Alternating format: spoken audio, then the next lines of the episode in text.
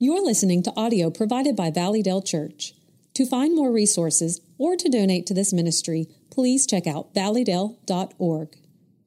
Good evening, Valleydale and friends. Welcome to our midweek worship experience. Thank you so much for your time and for joining us tonight.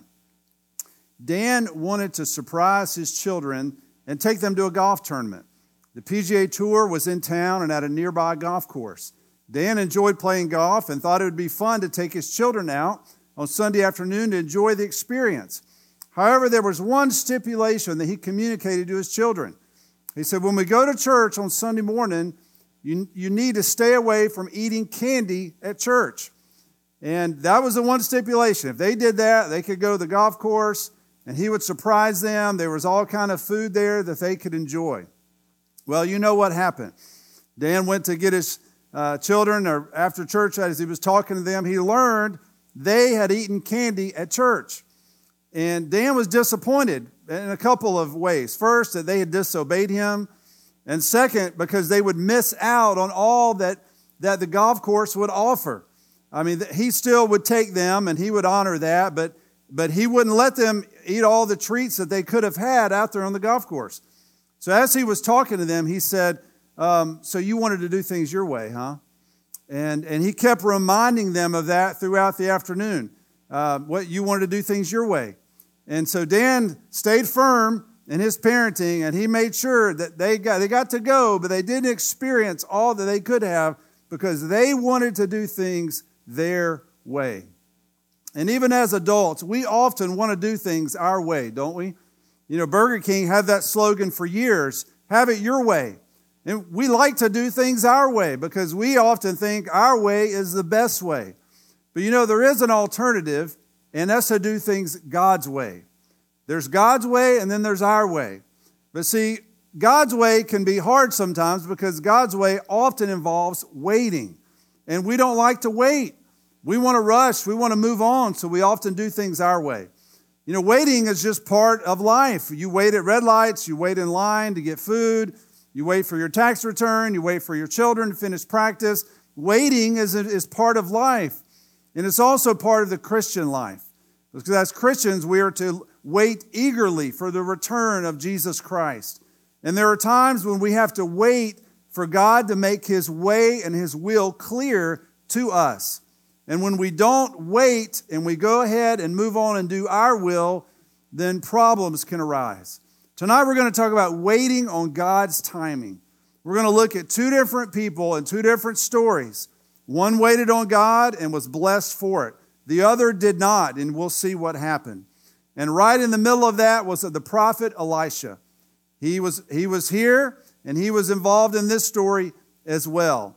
And so I want us to look 2 Kings chapter 8. We continue in our study of Elisha, how God used him to minister to the nation of Israel. And as we'll see tonight, he used him in Syria as well. So 2 Kings chapter 8.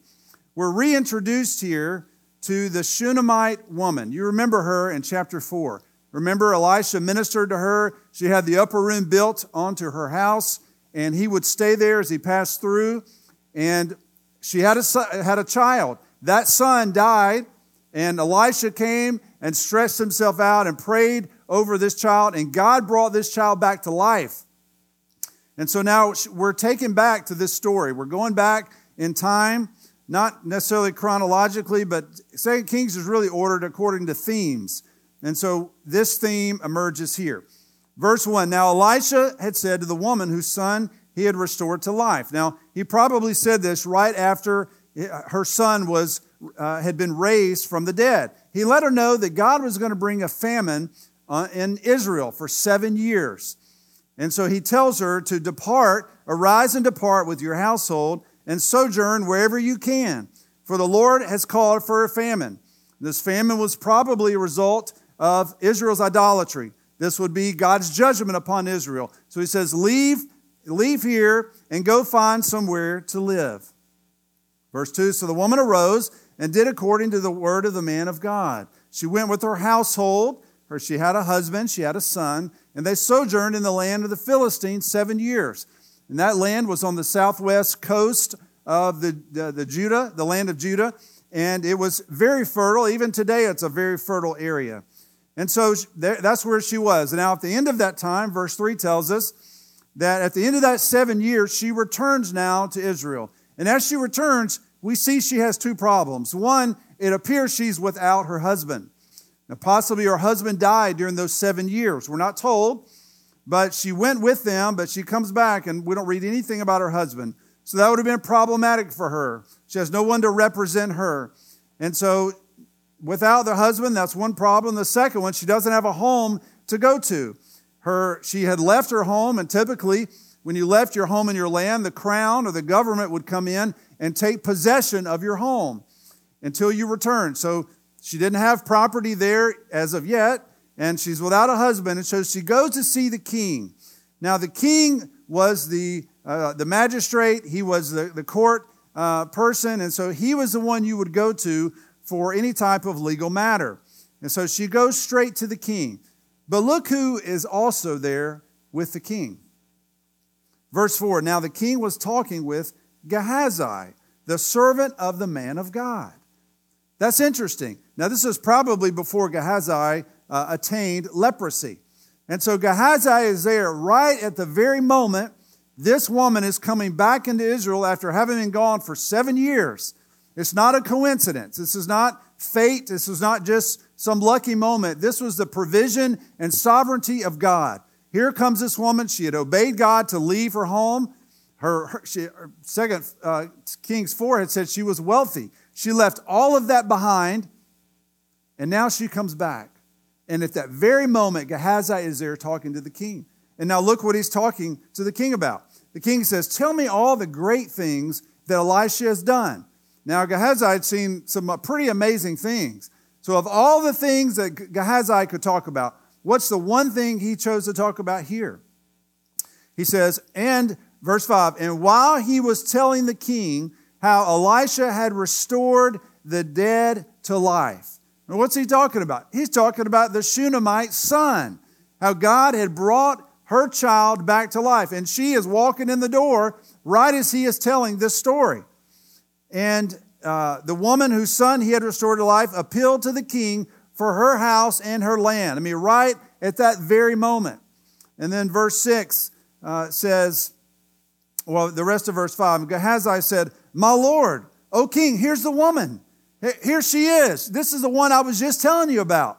This is her. Oh, you've got to get her to tell this story. You won't believe it. She tells it better than I do. Eh, after all, it was her child. And, and it, it's amazing. And, and she says, and here's her son, whom Elisha restored to life. I mean, here's the proof. He rose from the dead. He is alive. He is right here. Yeah, he's matured. He's about seven years older, but this is him right here. This is the woman who had obeyed God at that very moment. So, what does the king do? Verse 6 And when the king asked the woman, she told him. So, he got to hear the story firsthand. Yeah, my, my child, yeah, he died. He was dead. I went to get the prophet Elisha, and he came back, and, and, and, and God raised him to life. And so she told him the story and said, So the king appointed an official for her saying, Restore all that was hers, together with all the produce of the fields from the day that she left the land until now. Now, what was unheard of during this time was for someone to receive the profits of the land while they were gone. It was not unheard of to get your land restored to you, but now she's receiving the profits that they had earned while she was gone. So, all those seven years, from the very day she had left, as God told her through Elisha, she now is going to be replenished. All of that money is coming back to her. It's amazing. She was living in the land of the Philistines, and she was making money the whole time and just didn't even know it yet. God intervened and met her need. She, she obeyed God, and God took care of her and even though she didn't know how it would work out. So I have two main points for you tonight, then some application points. Here's the first main point following God's timing gives us access to God's provision. Following God's timing gives us access to God's provision. She obeyed God and obeyed, obeyed his timing. So she had access to God's provision, even though she didn't even know it. She was faithful to God. God honored her obedience and restored her house, land, and money. She experienced the supernatural provision of God because she obeyed him. Mike and Mallory married in 2010. They decided that they would wait a couple of years before they wanted to have children. Well, after about a year, they decided, no, we're, we're ready to have children. And so uh, several months went by. They were unable to get pregnant. They went to see a, a doctor, and the doctor just said, hey, in, in God's timing, you'll be able to get pregnant. And uh, more time, about another year went by, nothing happened. They were getting discouraged. Uh, finally, they, they did get pregnant, and they were excited and began telling family and friends. And then one day, Mallory just said, Something doesn't feel right. And, and she had a miscarriage. And they were devastated. They had waited so long. And so several months went by, and they decided, well, we'll, we'll try to have children again. And, and they had problems, and, and the months kept going by. And, and, and, and finally, one day, they were at, at church one Sunday, and the, the message was on miracles. And, and it was at the end of the service, and Mike just sat down. He had tears. He was so burdened. And he wrote out on the prayer card that he asked for God's forgiveness. Then he just asked that, that God would give them a child and that, that would people pray for them for God to provide a child. He took the hand of his wife and they came down to the altar and they, they laid that card there on the altar and they, they, they rarely did anything like that, but he was just so moved by the Spirit of God, laid that card on the altar. Someone contacted him from the church uh, before too long and, and, and prayed with them and encouraged them. Before, after that, a mentor couple contacted them and got to know them a little bit and shared their heart and their experience with them. And before long, Mike and Mallory were pregnant. And they had waited uh, several, two or three years by this point, endured a miscarriage. But in God's timing, after they cried out to Him in prayer, God chose to intervene in His timing and provided for them. The Shunammite woman had to wait seven years. Mike and Mallory had to wait two to three years. We never know how long God will allow us or make us wait. But when we do things according to His timing, we experience His provision. So I want to give you, just in our first story here, two quick application points, and then we'll move on to the next story. First, the certainty of our situation, I'm sorry, the certainty of our salvation does not mean we will not face uncertainty in life. The certainty of our salvation does not mean we will not face uncertainty in life. Just because our salvation is secure doesn't mean we're exempt from uncertainty. This woman did not know where she was going. Elisha just said, just leave, go wherever you can. How, how would she make a living wherever she was going? Where was she going? What, what was she going to do when she came back? It was filled with uncertainty. Her salvation was certain, but her future was uncertain in terms of her immediate future. Yet she obeyed God and she trusted Him. Second, we can be sure that we have an advocate just like this woman did. Gehazi was there representing Elisha, talking about the man of God, talking about this woman right when she walked in. He was an advocate for this woman. You and I, as children of God, can be certain that we have an advocate as well, and his name is the Lord Jesus Christ. First John 2 says that we have an advocate in Jesus Christ. But if anyone does sin, we have an advocate with the Father, Jesus Christ the righteous. He is our advocate. And so we have him interceding for us, even now. He satisfied God's wrath in our behalf. And so when we receive him, we have his name upon our lives. Our second point comes from verses 7 through 15. Now, this is a separate story. Elisha, it says, came to Damascus. Now, this is the only story that we know of in the Elisha narrative where he ministered outside of Israel. So he comes to Damascus. Ben Hadad, the king of Syria, was sick. Ben Hadad had probably been um, leading Syria around you know, 18 to 20 years at least by this point. So he was, he was older. He was sick. We're not sure what sickness he had, but he heard that Elisha was in town. Elisha had made the 100 to 125 mile trip to Samaria. And so he's there in the capital city of Syria, and he's perhaps he's there because remember back in, in Mount Sinai when God told Elijah, These are the three people I want you to anoint. One was Elisha, one was Hazael to be king of Syria. Well, Elijah got taken up to heaven. He never did that. So perhaps that's why Elisha is here. He's here to do that. And so Hazael would have been some type of political or military leader. I read he could have been a governor. He was a servant of the king Ben Hadad. So Ben Hadad sends Hazael to the prophet Elisha, and he wants to know Am I going to recover from this sickness? Or am I going to get well or not? So the king tells him, Take a present with you to go meet the man of God. So Hazael takes 40 camels worth of goods from, from Syria to go meet the prophet Elisha. 40 camels, a whole entourage, and they're going to see Elisha. They're carrying all these goods.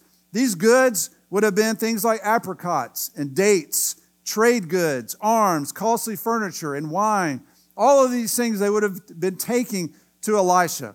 Now, in the ancient world, gifts were given to a deity in order to manipulate and obligate. This king was trying to buy his answer. Well, I'll just pay off Elisha and maybe he'll give me a good report. He'll tell me the sickness will go away. Maybe he'll pray for me. And so um, th- that's what the king probably has in mind. So here's a pagan Gentile king. He's not seeking Yahweh, but he's interested in what he could do for him. And so the, Elisha has a message. He says, The king shall recover, but he will die. And that seems contradicting at, at first sight. Uh, he's going to get well, but then he's going to die. So, what, what, what does he mean from that? He says, well, Elisha is saying he's, he's going to recover from this sickness. In other words, this sickness will not kill him, something else will kill him. And we're about to learn what that something else was. You shall certainly recover, but the Lord has shown me that he shall certainly die. Then at that moment, Elisha just stared right at Hazael. I'm guessing he was quiet. He stared. It probably got very uncomfortable. In fact, it says Hazael just turned away. He was, he was embarrassed. Now, Elisha was not trying to intimidate him, he was examining him.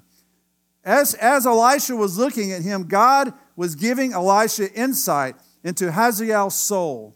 And he was seeing what Hazael was going to do in the future. God just gave him a window of insight at that moment. And he just stared at him. And Hazael was uncomfortable, and so he, he looked away. And then Elisha just began to weep. He was so moved, so burdened by what was going to happen. He just began to weep, it says in, in verse 11. And the man of God wept. Verse 12, and Hazael said, Why does my Lord weep? And then, and then Elisha gives him a very graphic description of why he was weeping. He said, Because I know the evil that you will do to the people of Israel.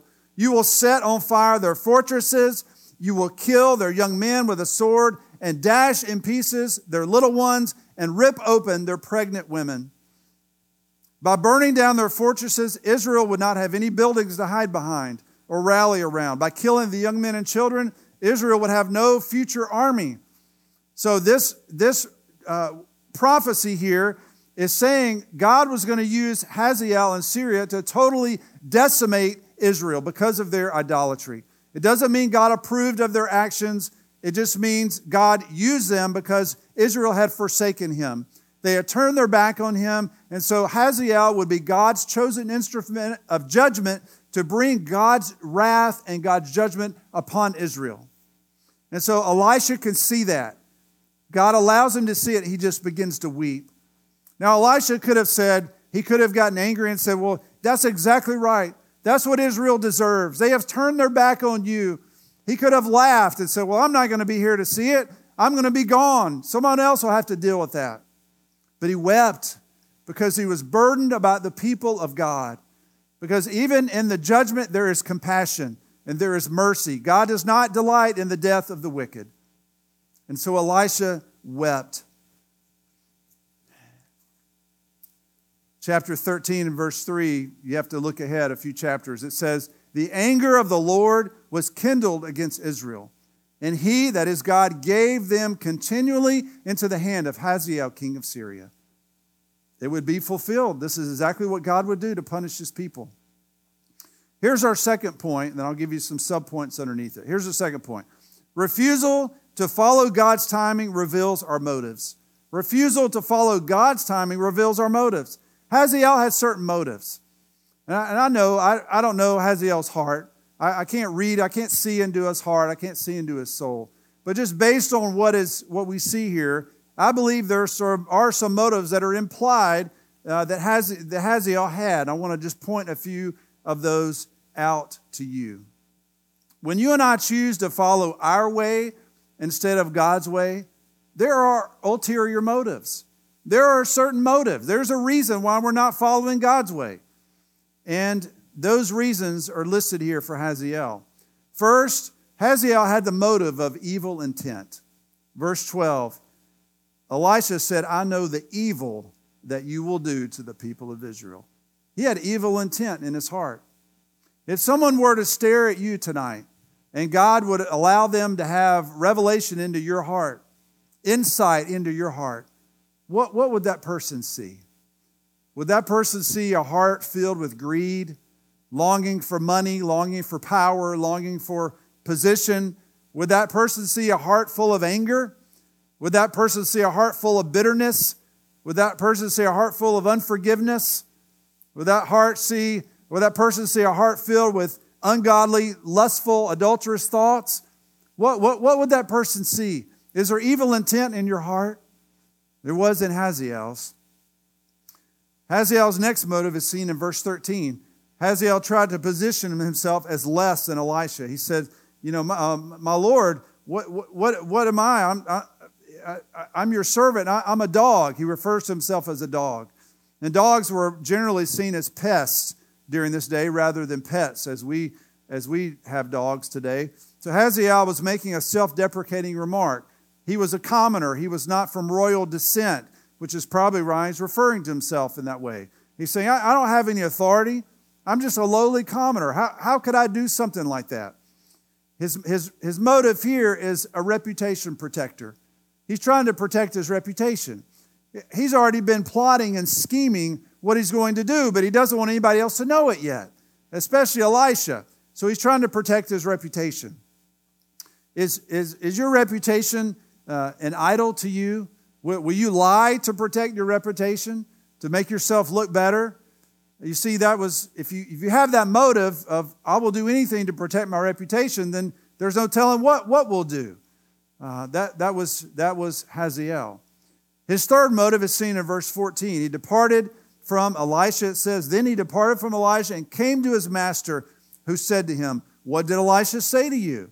Notice he only tells him half of the, the story. And he answered, He told me that you would certainly recover. Well, that was the first part, but he didn't tell the king the second part. He didn't tell him, well, he's going to recover, but he's going to die. He didn't, he didn't, he left out that part. He, he didn't tell him. And so the third motive we see here is selfish ambition. Notice how quickly Hazael left the scene. As soon as Elisha said, You're going to be king, he was gone. Maybe he'd been plotting and scheming and just waiting for that day as a commoner. And then as soon as Elisha spoke it, You're going to be king, he was gone. He thought, Now is my moment. I've been waiting, and now here it is. I'm not going to delay anymore. Why wait on anyone else's timing?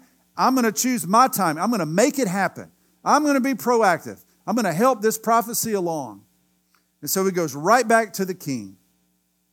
He schemed, he plotted, he maneuvered, and now he's going to take the position of king.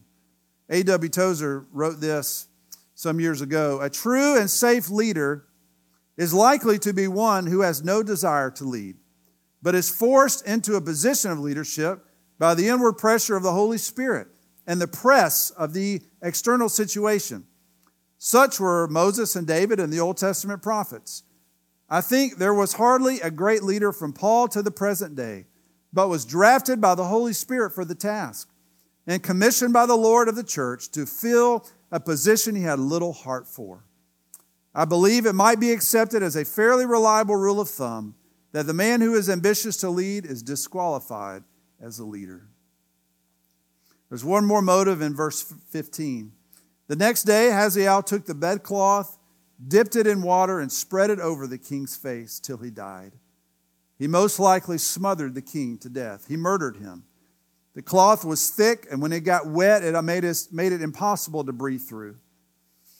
So maybe Hazael thought the king, well, he's going to die anyway, so let me, I'm just going to help him along. The king, or Hazael, hid the murder weapon, the cloth, and he made it look like the king died a natural death. It's not clear how Hazael actually became king, but nonetheless, at the end of verse 15, and Hazael became king in his place. He would rule for about 40 years. And those prophecies of Elisha, you read on through here, God would use Hazael and Syria to bring destruction upon the people of God for their idolatry. The last motive I see in Hazael is that he desired power. He desired power. He wanted that position of king. And so he found his, his chance and his moment and he murdered the king in order to get it. He wanted to have it his way, his way, right now. Get it done. And that's, that's what he did. I want to share with you quickly two application points based on this second story. First, Elisha was not drawn to material things, and neither should we. Elisha was not drawn to material things, and neither should we. This is the second time Elisha was offered gifts. Remember back when Naaman offered him gifts in 2 Kings 5? It said Elisha would not accept them. And here, here comes 40 camels worth of gifts and goods, and Elisha doesn't even acknowledge them. We're not even told that he even said anything about it. And I believe he had just gotten to the point of his life, he doesn't need that. He doesn't have to have it. He, I, I, bet he saw it and just said, didn't even, I'm not even going to acknowledge that because I, I don't need it. I don't have to have it. God is enough for me. And there ought to be that time, eh, we ought to be at that place as Christians. We say, I, you know, I don't have to have all that. I, I don't need it. God has, has met my daily needs. He's given me my daily bread. And that, that's, that's just all I need. I, I'm not drawn to material things. Second, Elijah wept over evil, and we should too. Elijah wept over evil, we should too. He was burdened over evil. He was not apathetic. He didn't laugh. It wasn't funny. He wept because God's people would experience judgment. Elisha here's a picture of Jesus. Remember Jesus we, lamenting over Jerusalem? Oh, Jerusalem, Jerusalem, I've longed to gather you, but, but you were not willing. You see that Jesus came and some people received him, but the majority of the people rejected him. They didn't receive him. And so he, he lamented it, it burdened him. Have you received Jesus Christ as your Savior? Or is he just a good man, a good, a good teacher, a good prophet, but he's not your Lord? He's not your Savior. You see, tonight, Jesus wants to be Lord of your life. He wants to be your Savior, but He also wants to be Lord of your life. So if you have never received Him as your Savior, please do that now. And if you made that decision years ago, my question is Is He Lord? Is He on the throne of your heart right now? Is He calling the shots every day? Are you living according to His timing? Or are you living according to your timing? It's completely different, but you have the choice. You can choose His way. It may involve waiting, it may involve waiting for years. But his way is always the best way. George Walters uh, could have chosen his own way, he could have chosen his timing. George was at work one morning, he was a crane operator, but this was not just any morning. This was December 7th, 1941. It was the day Pearl Harbor was invaded and, and attacked by the Japanese. And George was 50 feet up in the air in his crane right by the USS Pennsylvania. He was one of the first ones to see the Japanese coming in to attack the Americans. But George decided not to go his own way. He could have easily come down from the crane really quick and said, I'm out of here. By the way, he was a civilian, he wasn't a military man. But instead of doing that, George used his opportunity to fight for something bigger than himself, his country. So he took his crane and he, he, he, first he alerted the soldiers that the Japanese or the enemies coming in. And then he took his crane, he began waving it back and forth over the, the ship, trying to protect it. And the soldiers beneath got behind the guns and they looked up and they couldn't see the Japanese planes. And so George took his, his crane, he began pointing out exactly where they were so they knew where to shoot. And about that time, shortly after, a 500 pound bomb came and, and landed right by George's crane. It damaged it. George almost fell, but thankfully he was okay. George stayed in the fight. He didn't choose his own way. And many people think because of George, one reason at least, the USS Pennsylvania remained somewhat intact. You see, George survived the attack and continued operating cranes until 1950. He could have had his own way that December morning, but he chose not to, thankfully. He chose to live for something bigger than himself. He chose to live for his country. What about you? Are you choosing to live for yourself, or are you choosing to live for something much, much bigger? It's not a something, it's a someone. Are you choosing to live for the Lord Jesus Christ? Are you choosing to live His way? His way is always the best way, even if it involves waiting. Would you pray with me? Father, your ways are higher than our ways. Your thoughts are not our thoughts, Lord. And I would imagine there's some listening tonight, Lord, that are maybe they're in the midst of a struggle. They're trying to make a decision. Maybe it involves a house or a job or a child, and they don't have an answer from you, and they're tempted to go their own way. And I pray, Father, they would wait upon your timing, they would wait upon your word, because your way is always the best way. And there's provision when we will obey you. So I pray they would submit to your, your way no matter what's going on. And I pray you give them grace and strength in the waiting. Give them this, just the, the gift of your presence, Father, your peace, that they might know that you're with them. Father, for, for the person who has been waiting and has never received Jesus Christ as Lord and Savior, I pray they would do that now. And they would know the joy of forgiveness and the joy of your presence that comforts us. Father, thank you for your word. I pray you'd minister to souls tonight, draw people to Jesus. In Christ's name, amen. Well, my friend, thank you so much for your time and for joining us tonight. Now, we have a special Sunday coming up this Sunday. Pastor uh, Joe from Mount Hilliard Baptist Church will be our guest uh, preacher. Our pastor will be here, but Pastor Joe will be preaching. Uh, you'll want to be here. It's going to be a fabulous Sunday. We look forward to seeing you then. Thank you for listening to this recording from Valleydale Church. To find more or to connect with us about what you just heard, check us out at valleydale.org.